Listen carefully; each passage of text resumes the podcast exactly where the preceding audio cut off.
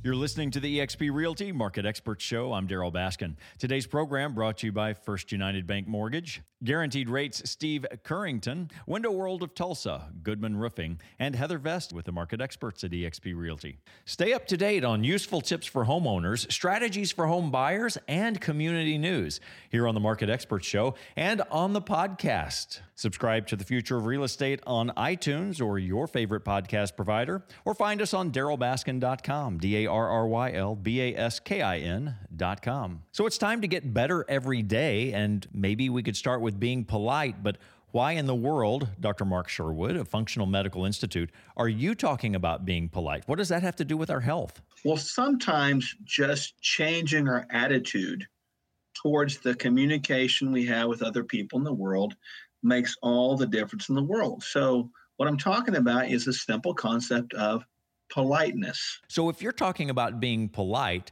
just smiling, which is a physical function, and not developing anger and stress when you're talking to people and being terse is making you healthier.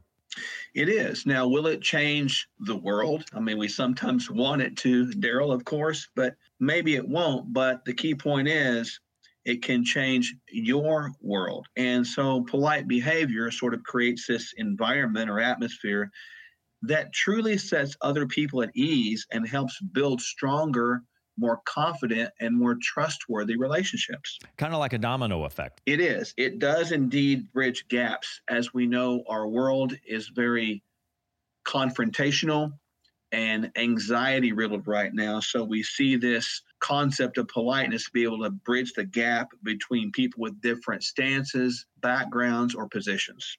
So, in about 30 seconds, really tell me how accurate is it that our attitude affects our physical health as, as it relates to disease? When we have a good attitude, Darryl, it sets the tone for the environment. Our cells actually have effector proteins that sense the outer environment.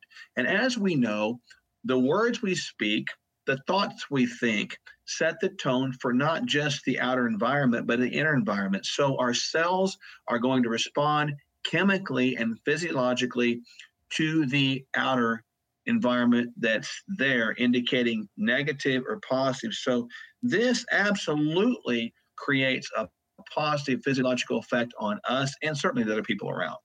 Functional Medical Institute, Mark Sherwood at sherwood.tv. Go there and find more. And thanks for helping us get better every day, Dr. Mark. You're welcome. My pleasure.